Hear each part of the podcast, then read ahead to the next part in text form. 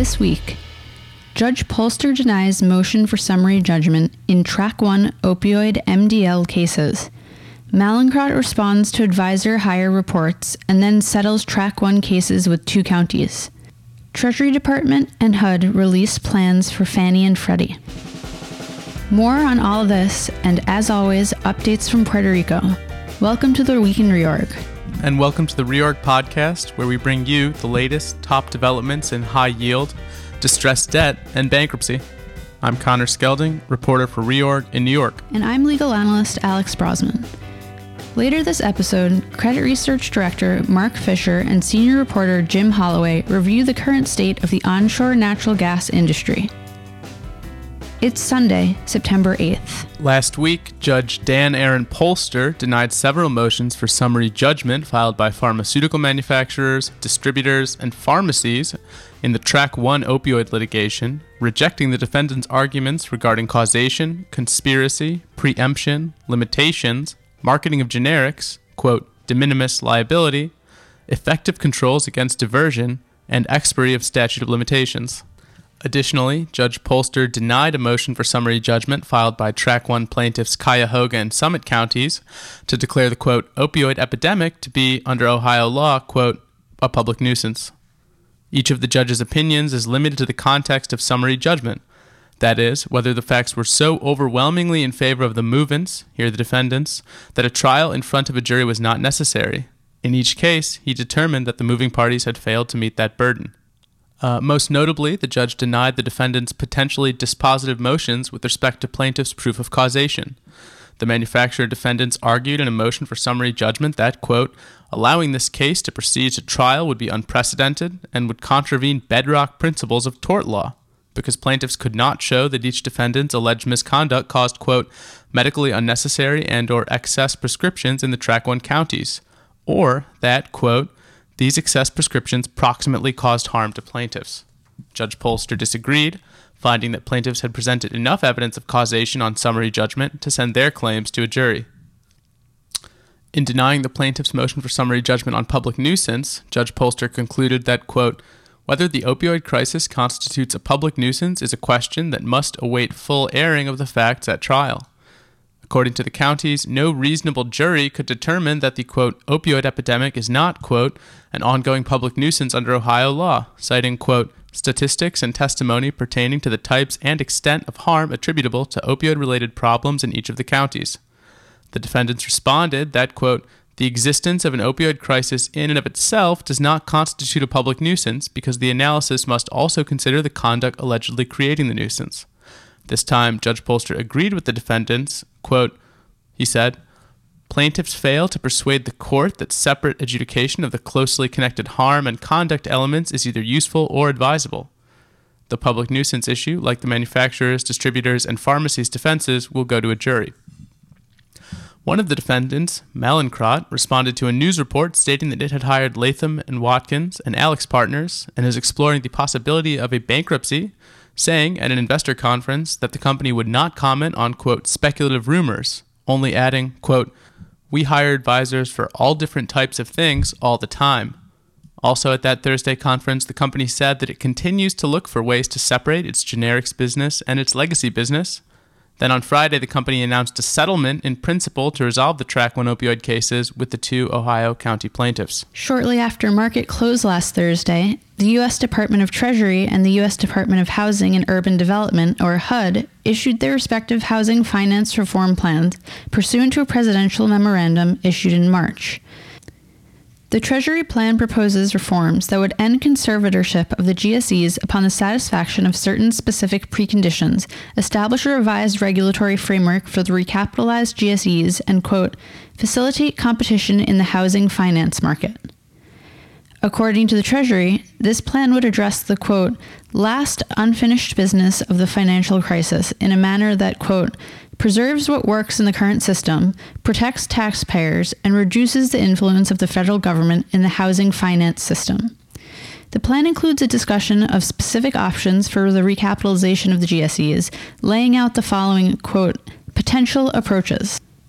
eliminating all or a portion of the liquidation preference of Treasury's senior preferred shares or exchanging all or a portion of that interest for common stock or other interests in the GSE, adjusting the variable dividend on Treasury's senior preferred shares so as to allow the GSE to retain earnings in excess of the $3 billion capital reserve currently permitted, issuing shares of common or preferred stock and perhaps also convertible debt or other loss absorbing instruments through private or public offerings, perhaps in connection with the exercise of Treasury's warrants for 79.9% of the GSE's common stock, negotiating exchange offers for one or more classes of the GSE's existing junior preferred stock, and placing the GSE in receivership to the extent permitted by law to facilitate a restructuring of the capital structure.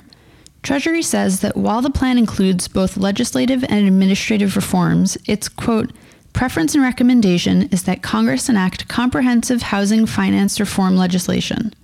However, Treasury also says that reform, quote, should not and need not wait on Congress, and that pending any new legislation, Treasury, quote, will continue to support FHFA's administrative actions to accomplish the objectives laid out in the plan, given that, quote, FHFA already has expansive statutory authorities to implement reforms in the absence of further congressional action. Meanwhile, the HUD plan does not directly or explicitly affect the two areas of arguably highest concern to investors the so called net worth sweep and privatization of the GSEs. However, a number of the plan's legislative and administrative recommendations suggest the contours for how these areas will ultimately be modified. The HUD plan addresses the FHA, which currently insures more than 8 million mortgages, and the Government National Mortgage Association, or Ginnie Mae, which guarantees more than $2 trillion of mortgage backed securities. Treasury's plan focuses on suggested reforms to the FHFA, an independent federal agency that acts as conservator for Fannie Mae and Freddie Mac.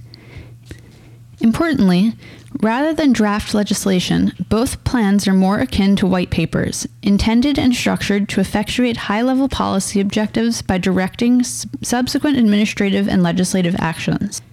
Next, turning to the island of Puerto Rico, the PROMESA Oversight Board on Tuesday released a letter to Governor Wanda Vasquez, Senate President Thomas Rivera Schatz, and House Speaker Carlos Johnny Mendez, warning that enacting Senate Joint Resolution 399 would be inconsistent with the certified budget and fiscal plan and would violate, quote, multiple sections of PROMESA. The Oversight Board asserts in the letter that it, quote, will uphold PROMESA's mandates. The Oversight Board said Joint Resolution 399, which was approved by the Senate on August 19th, purports to assign $123 million from funds outside of the certified budget to the Puerto Rico Department of Education to cover the costs associated with its special education program. On Wednesday afternoon, members of the Oversight Board met with Governor Vasquez and her top fiscal advisors for two hours, with the proposed Commonwealth Plan of Adjustment the main topic of discussion. Oversight Board Chairman Jose Carrion told reporters after the meeting that the Oversight Board is, quote, very close to presenting the plan, saying it would happen within weeks, not months. The Oversight Board chairman said Vasquez expressed concern about the proposed pension cuts that would be part of the plan of adjustment, and said the plan would include the pension cut agreements the Oversight Board has negotiated, including with the Government Employee Labor Union and the Official Retirees Committee. Oversight Board Executive Director Natalie Jaresko, who also attended the meeting, defended the agreement with the t- Retirees Committee as the quote, most fair and best possible outcome for the retirees that we can take to the court. On Thursday, Vasquez said her administration would do everything possible to minimize cuts to pensions, but added that the Commonwealth government has to be realistic about the needs to restructure its outstanding bond debt and other obligations. Also on Thursday, Syncora announced in a press release that the purchase price to be paid by GoldenTree affiliate Star Insurance Holdings has been increased by $36.5 million to $429 million, subject to adjustment. As announced last month, Star Insurance is buying Syncora Guarantee. The increased price resulted from a quote, additional unsolicited proposal, and now Syncora has agreed to end the go shop period during which it can solicit alternatives, according to the release. Other top stories last week were in an abundance of caution, PG&E appeals bankruptcy court decision lifting stay to permit Tubbs fire related litigation to proceed in state court.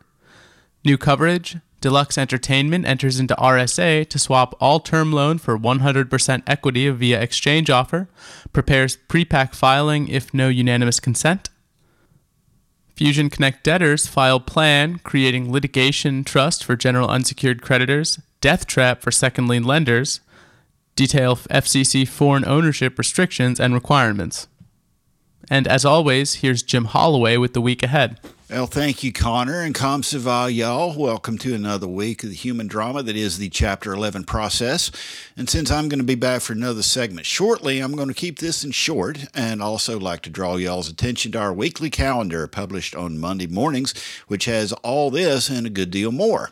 So, Monday, September 9th, a DS hearing in Emerge Energy and in Mission Coal, a hearing related to the enforcement of the Murray Energy sales order and status conferences in Dytek and Weatherford. Tuesday, September 10th, hearings in Bristow and Verity, confirmation status hearing in FES, a wildfire claims estimation joint status conference in PG&E.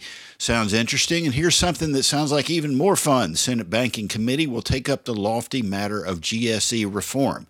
Wednesday, September 11th.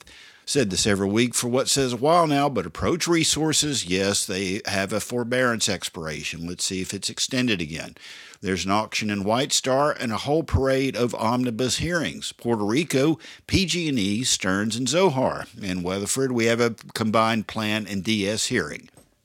Thursday, September 12th, Alta Mesa Holdings up there in the northern stack has an RBL excess utilization bill of 32.5 million due. And there's also a final dip hearing in Jack Cooper, DS hearing in Aceto, and this one should also be interesting. California Public Utilities Commission voting meeting. Friday, September 13th, traditionally a day of bad luck. I don't know about that, but this weekend is tap on the shoulder time for quite a few amongst us, uh, starting with EP Energy, grace period expiration on the 14th, which is Saturday, and on Sunday, the 15th, Frontier has an interest payments due on four series of, of notes. High Ridge has a coupon due on its 8 and 7 eighths at 25, and JC Penney coupon on its 8 and 5 eighths second liens of 25 also. And that's all for now. And just like hot weather in Louisiana, I'll be back so soon you won't know I left. Thanks a lot, Jim. Now, here are Mark and Jim with a review of the onshore natural gas industry. Thanks, Alex. And thank you, Jim, for sticking around a little longer today to talk to us about energy, uh, specifically natural gas. So, for those um, not aware, Jim uh, this week um, wrote a pretty comprehensive article on natural gas, uh, the current state of affairs, direct from uh, a lot of it direct from companies' mouths. So let's see uh, what they're talking about. He'll walk us through. And uh, Jim, if you could get started, uh, just providing a review of uh, natural gas prices this year. Um, it's definitely been a, a, bit of a roller coaster, and also company stock bond performance too. Please. Uh, sure, Mark, and and thanks ever and, and thank you, and hello everybody. As warned, I am back, and okay, natural gas. Uh, a great deal of the grief this year for the commodity began in the spring when we had a combination of record production and also fairly temperate weather, which allowed utilities to put a lot of gas into storage. Um, there's the ongoing pressure of excess gas from the Permian, traded to zero to negative range earlier this year, and is now looking to be around $1 discount to Henry Hub with the Gulf Coast Express pipeline coming online. So in April, we saw both natural gas futures and the equity prices of Appalachian and just gas weighted producers in general starting a long and very painful grind downward. So if you shorted the equity of one of those guys in the spring, I hope your boss has taken you out for a nice steak dinner. Uh, the bonds have held up, uh, I think, a good deal better, but we're still seeing Antero in the low 90s and Gulfport in the 70s, I think, for some issues unique to each company. And, you know, interestingly enough, there are more people um, talking about this state of affairs. Yeah, unfortunately, uh, the price of gas is only going to buy you a, a, little cheeseburger at McDonald's now instead of a steak dinner. Um, so let's talk to how we uh, got there and um, and, these supply and talking about supply and demand. Um, on the supply side, we have production. Um, you know, walk us through what's been going on with the companies. But then on the demand side, what I'm curious about, you know, I've been around uh, this industry for a while, and for years and years, we've been talking about these new demand drivers that are coming um, for you know natural gas, LNG, power plants, new crackers um, related to the uh, natural gas liquids, and I think I, I, thought a lot of that stuff is actually played out. Um, so what what are some of the additional demand drivers that the producers are talking about? How do they get out of this mess um, from the demand side? You know, the, the demand drivers that the industry has, has been discussing are not fake ones. Uh, you know, this the, it's not like a pets.com situation or, or anything. Uh, the U.S. power grid is continuing to shift over to natural gas from coal. You know, according to the EIA, natural gas usage by um, utilities hit a record this year. And the liquefied natural gas export opportunity also seems to be the real deal. If you just look at the numbers, in 2016, there was less less than 1,000 um, MMCF a day of feed gas into the export terminals as additional capacity has come online, including the first cargo from Freeport's Train 1 earlier this week. That's gone to about 7,000 MMCF today. And there's, of course, more capacity planned for the Gulf Coast. India and China are seen as primary markets and growing markets that are going to be able to take a lot of that demand um, and it's going to continue to. It's expected if you you know look at research outfits like Kinsey or IHS or whoever, it's only expected to grow.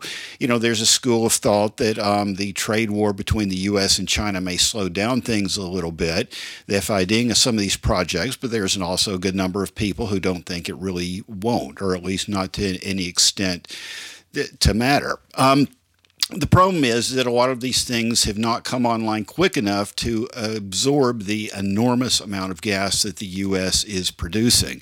There was a point this year, it was almost like the stock market. Producers in the lower 48 were hitting new production records more or less every day. It peaked this year in August, I think, at about 92.5 billion cubic feet a day. Um, this week, uh, production was around 91.3 billion cubic feet a day. And it's worth noting this is just based on pipeline flow, so this wouldn't include any associated gas that's being flared in the Permian or the Bakken, which has also hit records this year. So really, that comes down. It, that's what it comes down to: um, a matter of supply and just the massive amounts that they're producing. Um, you can't help but think that a lot of the calls for from investors for focus on shareholder returns and buybacks and dividends, and curtailing production are mostly about forcing the producers to curtail production to create some kind of floor under prices. So let's move on then to production. Um, what are you, you said that shareholders are, are looking for companies to uh, you know to, to put in some restraint um, are they rationalizing um, things? I know they made comments um, that uh, that that they would. Uh, historically, these companies have, tried to spend every dollar that they can. So, what what are they saying now uh, in terms of uh, capital cuts, um, which I guess you know could lead into lower production. Yeah, sure. I, I, mean, I think just looking at the at the macro level indicators, overall North American rig count is is down to 898. That's down about 15 percent from last year. Um, uh, that's a total of 160 gas rigs, which is down from 172 that we had in July of this year. For oil, it's 738, which is down from 784 in July. Um, that said, um, you know, that is a lower move, but no less an authority than Harold Hamm of Continental, uh, notable shale pioneer, has said that we are headed for a rig count of 800 and that shale producers still need to cut their output and their output. And one of the um, Rice Energy Group, the Rice Investment Group partners, um, has said that it's their view, and these were the people that took over EQT in the proxy fight, have said that it's their view that the vast majority of the rigs in Appalachia are uneconomical. Um, so managements of the gas companies that we reviewed, as have the oil companies, have made it clear that they have gotten the message and that they are doing what the market would like them to do. Um, Range Resources said they begin their budget planning with free cash flow as a priority. Southwestern said it planned to cut its rigs to two in the third or fourth quarter from six at the start of the year. And um, so I think the companies are doing everything within their power. Um, now, as to when this is going to actually happen, uh, I think we are starting to see it begin to trickle lower. I think the market would like to see the production continue to come down uh, over the third and the fourth quarter, and hopefully that will bump up the strip somewhat in the fourth quarter is when we usually get the budget exhaustion season, as well as seasonals related to the holidays. So we'll hopefully see some of the production numbers trickling down over the coming weeks. Uh, the big question is is whether that's going to be enough. There's not a great deal of love for the sector, especially if your market cap is below Diamondback's. Um, you know, interestingly, Rystad Energy wrote in a report recently that as a group, shale producers are now cash flow positive. What that means, though, is that there's even less mercy for companies that continue to outspend. Uh, that looks like the case with Antero, which is planning to outspend and ramp up production to fill its its um, its firm transportation commitments. And there were some rather pointed questions from an analyst on their second quarter call about the incremental nature of some of their improvements to the cost structure. Uh, I think we're going to be taking a, a, closer look at that in coming weeks. And also today, Shaw Capital, which holds around two percent of Gulfport, put out a letter calling on them to cut capex by even more and even sell a unit. Yeah, and I'll actually continue on with uh, with Gulfport because we initiated coverage on them uh, this week. There seems like they're trying to toe the line in, in terms of shareholder friendly activity um, for direct cash and and um, and and spending, which this year is actually going to increase production. Uh, on the spending side, they did cut from from last year, but given where commodity prices are, they'll probably outspend their their operating cash flow, though by a lesser amount than they have in in the past. Um, they've also tried to return capital to to shareholders too. Um, they are in the middle of, uh, or they initiated a 400 million stock buyback program, uh, but only spent 30 million of that uh, through August 1st. And the reason that it was so little. It was actually they um, they took some of that cash and they used it to buy back bonds uh, at, at, a discount. Um, they bought back um, uh, over 100 million uh, worth of bond uh, principal for um, 80 million dollars in, in, in cash. So they're sort of trying to do both. Um, the interesting thing with them, though, is as we note in the um, in the report, is that a lot of the production growth or they've they've had to relative relative to historical periods or there's sort of a normal period when inventory is is lined up appropriately they're um, spending somewhat less on their wells because a lot of their they're running through their inventory of uh, drilled but uncompleted uh, wells um, in the neighborhood of uh, 40 or so additional wells this year that they didn't have to drill but they turned to